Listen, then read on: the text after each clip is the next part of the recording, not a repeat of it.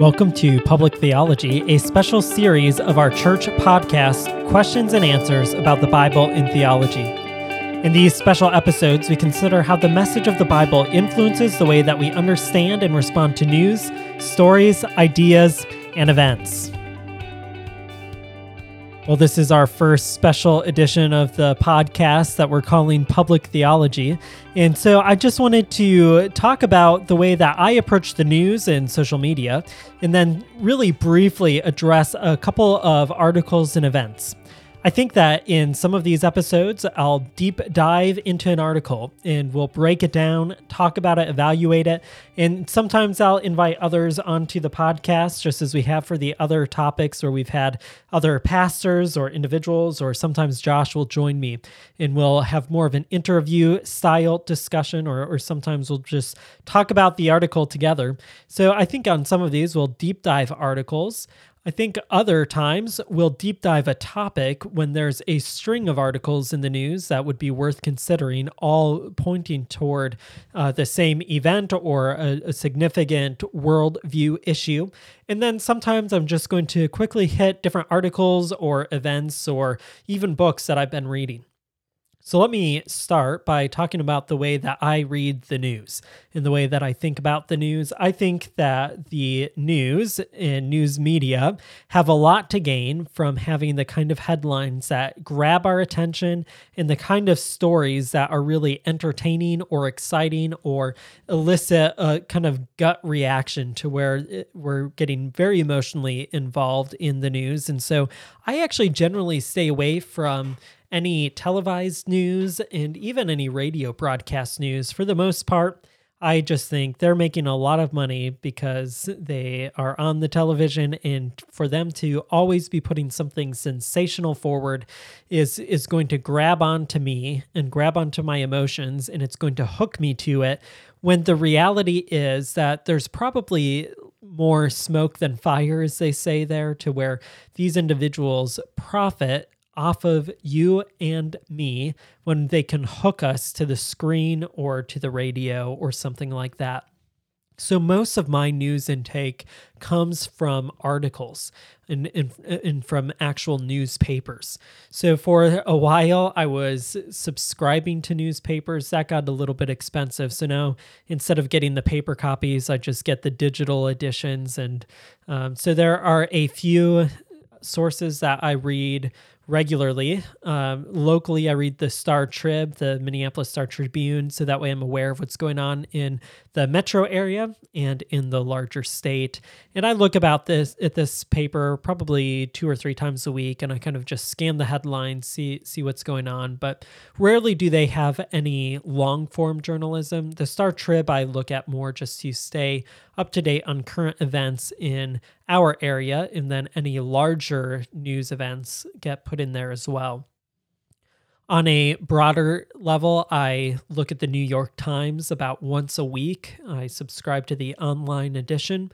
And so, about every Monday, I'll sit down for 15 or 20 minutes and skim the headlines. If there's anything that I think would be worth reading, I'll click on it and and spend the time reading it. But more significantly, I spend time reading articles in The Atlantic. These are usually more long form articles. So that means that someone's taken the time to sit down and do more research. And usually these are not the cutting edge articles in terms of coming out 10 minutes after an event has happened. Usually they come out down the road, and there are usually some interesting and helpful articles there. And the same goes for Christianity Today. So that's my Christian news source.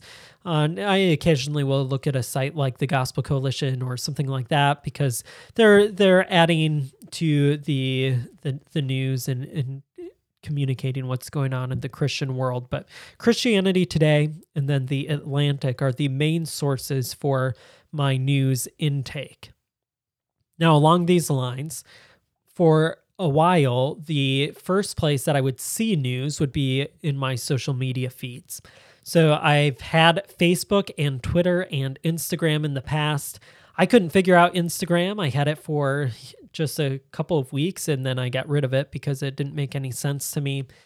about I I got Facebook and Twitter when I was in high school and then college I, I think i got twitter and i used them for some time and realized that they were just taking up too much of my time. So i deleted them and deleted my accounts in 2017 I, and actually used a flip phone at the time as i was working on my time management and my study habits. In recently in march i got an iphone and a, I restarted facebook and twitter However, I think that the way that the algorithms work on social media is that only kind of a, a, select amount of news stories actually show up. And I really, as far as that goes, never see a wide variety of friends posts on a news feed. It's usually the same people.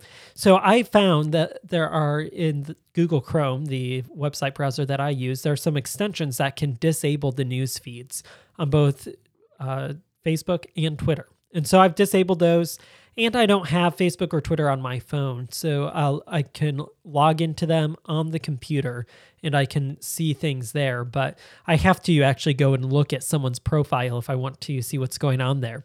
And what this does is it cuts out a lot of the advertisements and all of the random articles that people are sharing unless I see them on an individual's Facebook wall or Twitter profile when I go to their account. This has been really helpful in weeding out a lot of extraneous news stories that are written by really low level journalism or something really quick or just something that's meant to entertain rather than to inform. And so I usually don't turn to social media for my news intake. Now, I am part of a couple of groups on Facebook. There's a nerdy language majors group I'm in, there's a Bible theology, biblical theology group I'm in, a pastor's group I'm in. And so sometimes I'll go to these groups pages and there will be articles that have been shared. And, and that's a way for me to be exposed to news stories from the sources that I don't read. And usually those are pretty interesting. My thought on the news is that if if it seems really exciting or sensational, it's probably meant just to get clicks and to make the company money more than it is to communicate carefully and thoughtfully about the events and ideas and and the news that's going on all around the world. And I've heard people say that the best news is boring news. So when I read read a news article, I, I want the news articles to be like a dictionary article or an article in an encyclopedia to where it might be engaging, it might be interesting, but it's not sensational. It's not trying to uh, grab more clicks. You know, it's it's actual actually good, well written, well researched news. This again is one of the reasons why I don't get my news from the television or the radio. On those in in that format there's sort of just uh, we have to fill this time and we have to get as many views as possible. And so not only is there a repetition of things but also they're trying to report things as they happen. And usually there's misinformation that's spread during that there's gut reactions that are kind of elicited from these on the spot moment by moment day after day news now, I don't know if it's always been this way. I'm not old enough to know how the news has functioned over the centuries, but I remember even as a kid, the, the news would come on, you know, for an hour or two. We'd, we'd come watch a program on the television for an hour and then it would be over. And so those sort of news programs maybe are a little bit better. Maybe those are still there. Um, but I think that long form journalism is probably the most helpful form of journalism to be exposed to on a regular basis. I do think it's important to know what's going on in the world and in our area. And so I don't want to discourage reading the news, listening to the news, being engaged with the events and ideas that are flowing all around us. But I do think that the means that it's communicated with in the format of the news is meant very often to entertain and to grab views and clicks rather than to genuinely inform or to test ideas or to explore ideas. Very little research, I think, goes into that. And so it becomes something of a commercial endeavor rather than an educational endeavor. And so I found that the Atlantic, the Wall Street Journal, um, the New York Times, Christianity Today, these these formats certainly fall prey to these errors as well, but I think they produce a lot more long form journalism that's that's much more helpful and and thoughtful.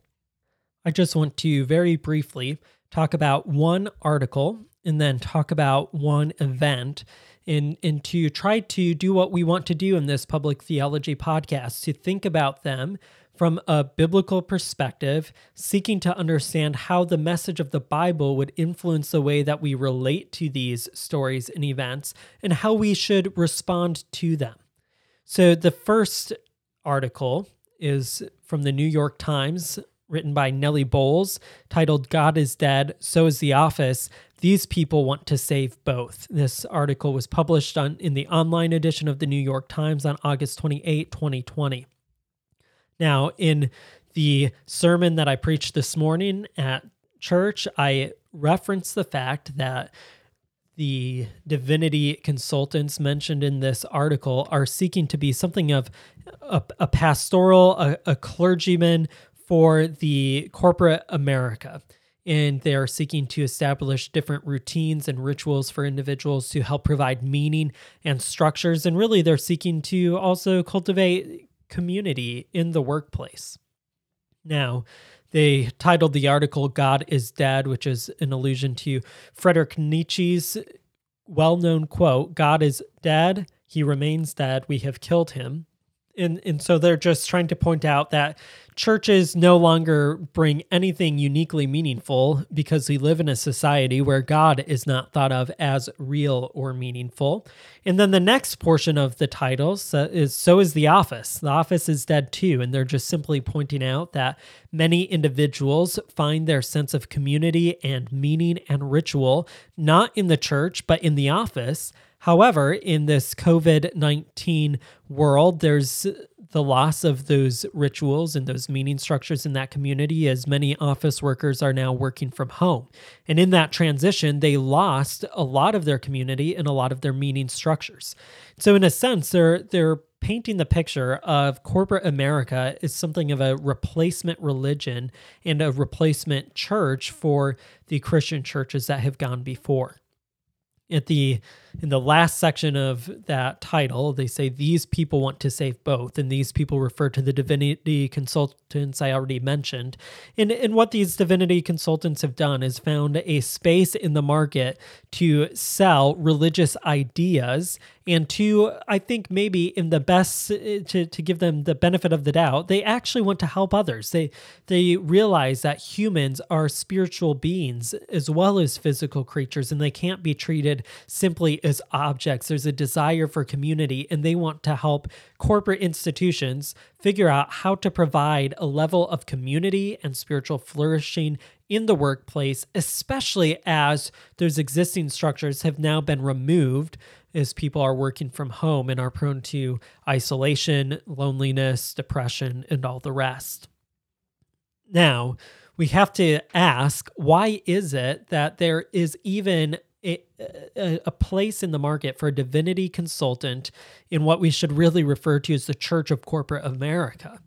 And as I argued in the sermon this morning, I think that as we read the history of the church in America and in other secularizing countries, many churches got off gospel mission and started to focus either on good things like hospitality ministries or mercy ministries or, or charities or something like that.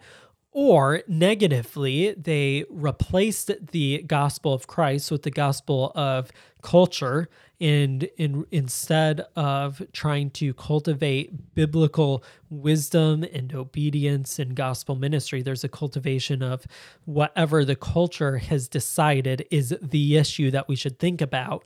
And in so doing and getting off track being derailed from gospel ministry these churches provided a community. Certainly they provided help certainly but not in a way that was distinct or different than any other charity or nonprofit, and eventually in a way that wasn't even different than the workplace. So when churches adopt as their mission some sort of social wokeness or something like that. They're standing in line with every business and every charity along the way. Now, I'm not suggesting that churches shouldn't be concerned for social issues. However, if a church makes social issues their primary focus, then they are really now trying to just tag along with what corporate America is doing as well. And these divinity consultants recognize this. They pointed out that they saw companies jumping on the bandwagon of social posturing and, and social statements. And, and even the branding of these companies now focuses less on their product and more on their social and political endorsements. And so these divinity consultants are a way for corporations to be the base for spiritual ministry in a sense. Because the church, through the history of secularization, has abandoned the gospel and made fostering community and, and those sort of things all that the church is. While we, of course, want to say that the mission of the church is greater than just fostering community or hosting a charity or something like that. But we, we have to also point out, as the author of this article did, that the community that's cultivated in the workplace isn't really genuine community. And in this way, churches cannot be replaced churches can't re- be replaced because they champion the gospel, but even churches who abandon the gospel still offer something in terms of community that a workplace can't offer. Because a workplace is still a workplace, employees are still employees, and they can still get fired by their employer. And so that sense of genuine community dissipates rather quickly when your office buddy or your cubby buddy, your your cubicle worker is now fired, that that community didn't last very long. Now, churches who have abandoned the gospel and offer some form of community aren't much better because that community can only be rooted in whatever the common idea is in the moment or whatever the common charity act is in that moment. Churches that maintain the gospel of Jesus Christ find deep unity that transcends time and culture and place as they shape their identity by the gospel and as they find their identity in Jesus Christ. So while it might be tempting to see our workplaces or schools or anywhere else as the foundational structure for meaningful community, we have to recognize that unless that community is rooted in something deeper than we are, it won't last forever. And the only thing that can last forever, as we saw in Titus this morning, is the hope in eternal life which God promised before time eternal. And so we, as a church, must seek to shape community not based on common interest or hobby or employment, but on the gospel of Jesus Christ. There is, however, an additional reality that we should point out here. These divinity consultants are onto something when they are trying to write rituals for these employees. They're creating rituals for when they get on a Zoom call, when they get off a Zoom call, when they make a sale, when they lose a sale, when things are going well, and when things are going poorly. And here they are tying into who we are as humans. God made us as ritualed people. We see this going all the way back to creation in the order of the universe, in the rising of the sun, in, in the changing of the tides, and the cycles of the moon. And we see ritual is written into the cosmos, into the world, into the universe. And we are created in that universe and we live our lives by various rituals. Sometimes we don't think about them this way, but the the routines that we give for ourselves, that we shape, eventually start to shape us. And whether that's a posture that we take, whether it's kneeling or bowing our heads and closing our eyes when we pray, or whether it's that rigid morning routine that we follow, these rituals do shape us and they provide a level of meaning for us. Now, we have to always be asking who is writing the rituals that I am living by? Drew Johnson, in his really helpful book called Human Rites The Power of Rituals, Habits, and Sacraments, points out that most Christians are either completely unaware that they're ri- living ritualed lives or that they simply have never considered who is writing the rituals that they're being shaped by. As Christians, we have to think about the rituals we live our lives by, who is shaping them, and what then those rituals are doing to us. The divinity consultants here are writing rituals for employees, and we might look at that as somewhat helpful. However, their process of writing rituals has really come from looking at all of the major world religions and boiling them down to shared commonality, commonalities and then they've tried to import those commonalities into the workplace. And they hope by doing this that they will not only cultivate community and provide meaning, but also encourage employees to be concerned about the morality of their workplace. They want employees to be able to point out practices that they see are lucrative, but are instead also immoral.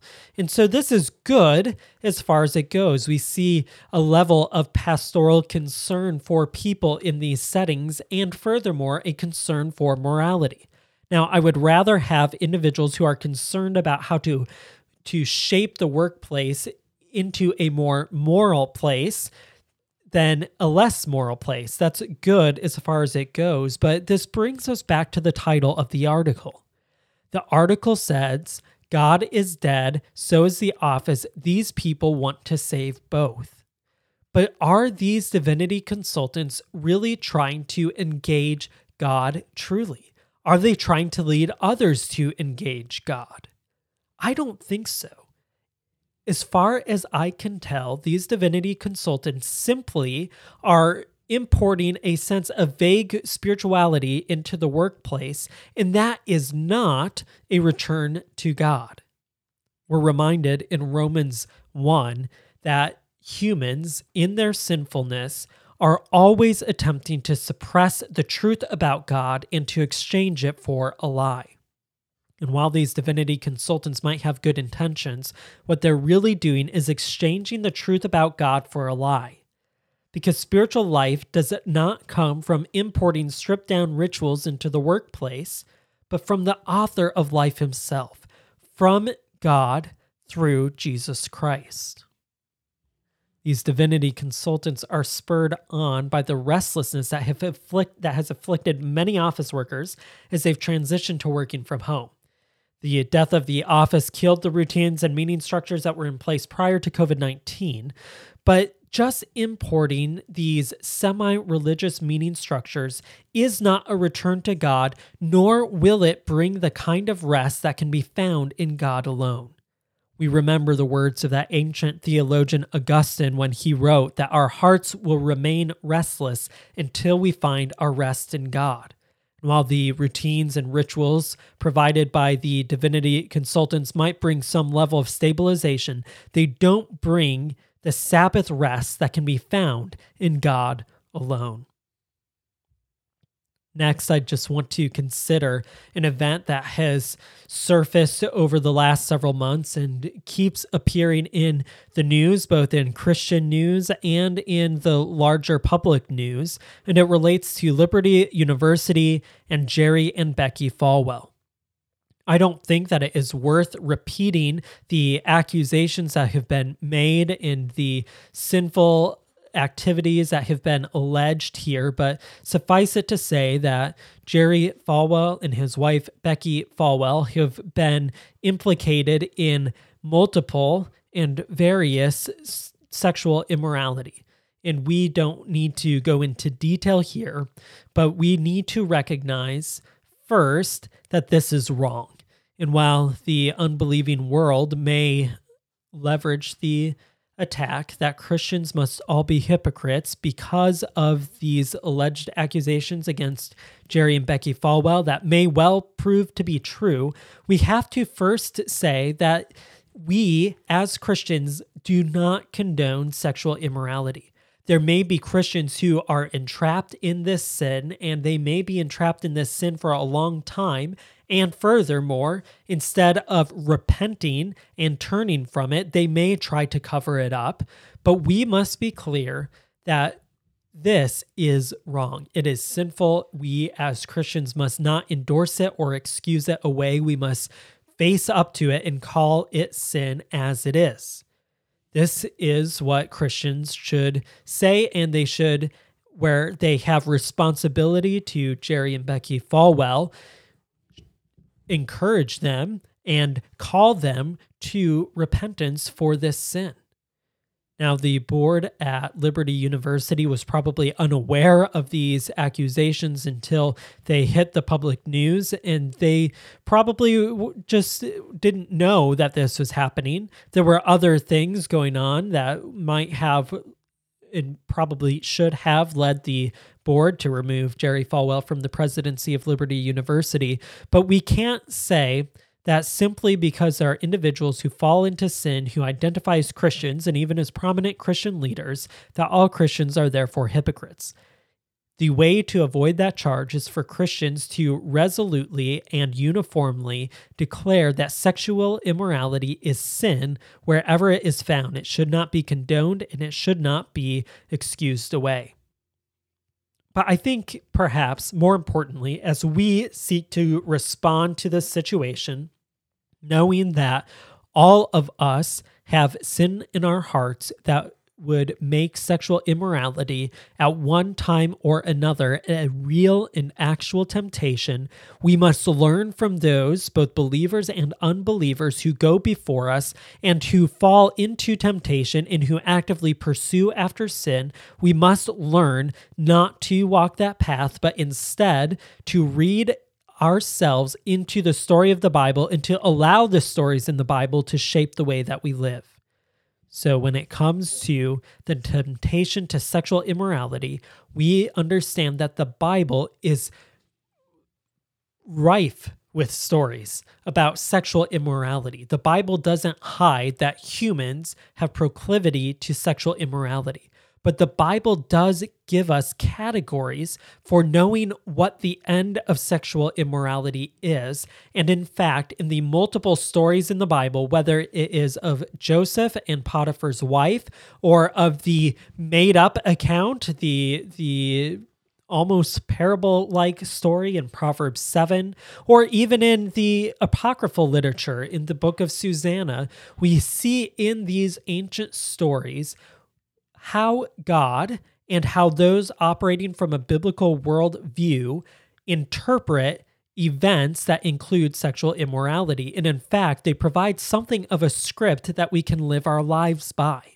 And so, if we are in a situation where there is someone in an authoritative power structure who is seeking to engage with us in sexual immorality, there is a part that is written for us to play.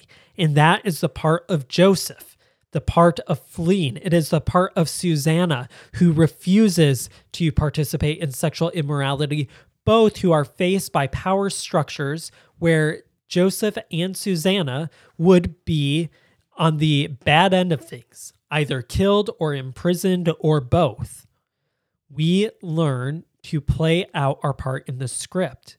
And for those who are tempted to be the aggressors in a situation leading to sexual immorality, the Bible has a script, a role for them as well.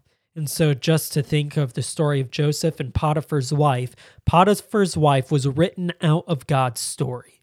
Those who pursue sexual immorality get written out of God's story. And so when we hear about stories like this or in events like this in the church, in Christian colleges, and in the world, we have to figure out who is playing what part. And we have to follow the thread to see what the end of their part is. And as we read the scriptures, those who engage in sexual immorality, apart from repentance, always get written out of God's story.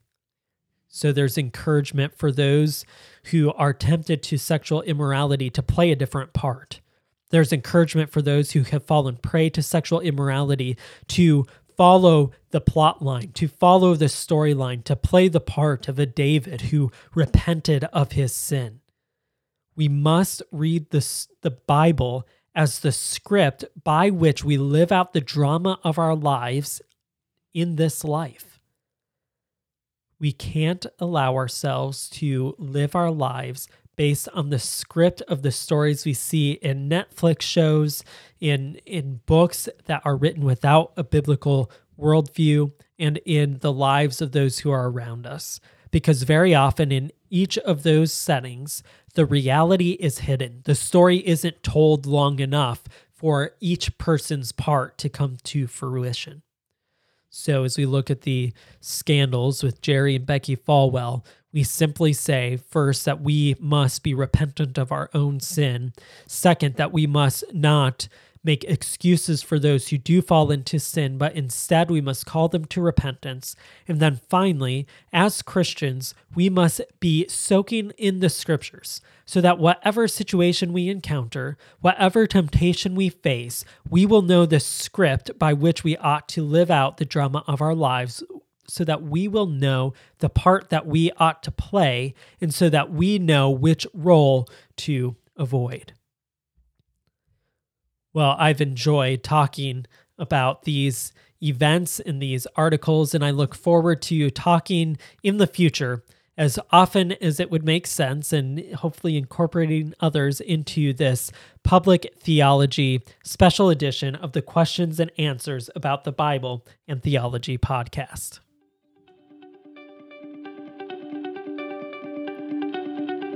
Questions and Answers About the Bible and Theology is a podcast of Crystal Lake Baptist Church in Burnsville, Minnesota. To learn more, you can visit us at www.clbcmn.org.